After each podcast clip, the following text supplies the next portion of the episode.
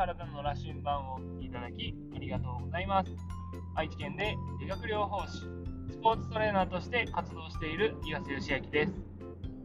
今日は習慣化するのに苦痛も必要というお話をしたいと思います。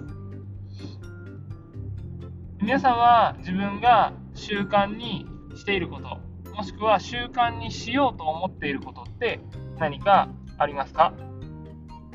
でそれを始めるときですね、えー、楽しんで始められたかちょっとこう始めるのが普通だったかってどっちだったでしょうか。何かを始めるときって、えー、最初はやっぱり苦痛が結構あると思うんですね。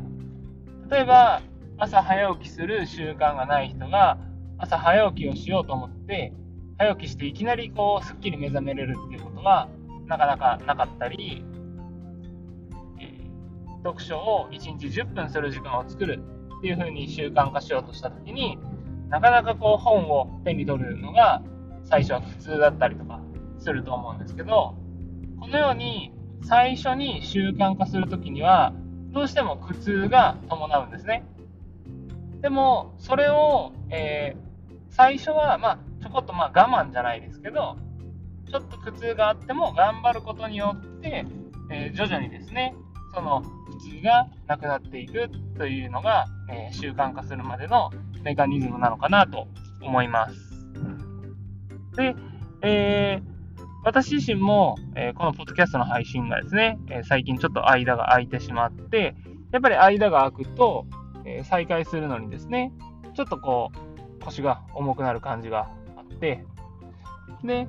えー、でもですね、こうやって配信するって決めたりとか、あとはこう周りに聞いてくれる人がいるとかっていう部分で、ある程度ですね、こう強制的に頑張れるようなきっかけっていうのを作っておくのもすごく大事かなと。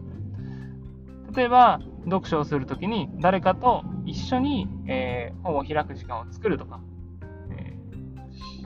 ー、そういうふうに、えー、誰かを巻き込むことによって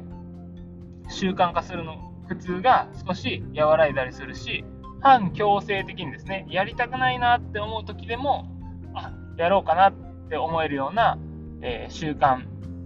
習慣や環境の設定ですね、っていうのが、えー、すごく大事になってくるかなと思います。で、えー、ここまででこう苦痛について話したんですけど、確かに最初は苦痛になるんですね。でも、それを続けていくうちに、その効果を感じたりとか、もっとこうした方が良くなるんじゃないかっていうのが、いろいろと分かってくることによって、えその習慣がですね、また楽しくなってくるんですよね。例えば、健康になりたくて、健康になるための習慣、早起きをする、早く寝るとか、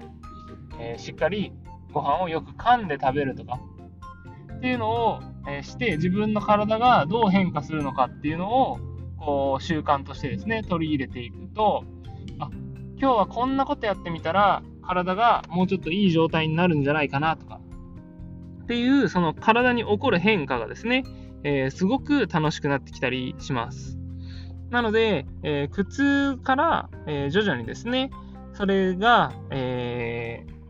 ー、その苦痛を乗り越えていくと、楽しみに変わっていったりするので、そういった習慣化することをですね、楽しみながらできることによって、えー、またその後の習慣化に続いていくと思います。やっぱりずっと苦痛だとずっと続けられないので、その苦痛がどこかで楽しさとかに変わっていったら、それは継続していけると思うので、楽しむためにも仲間を作ったりとか、同じような志を持つ人たちでえー、共有したりとかですね、今だったらオンラインでもいろいろとつながることができるので、えそういった自分が求めている習慣をしているグループとかですね、っていうのは、えー、有効に活用して、え同じような仲間と、えー、共有して、え、習慣化していくと楽しみながらできるんじゃないかなと思います。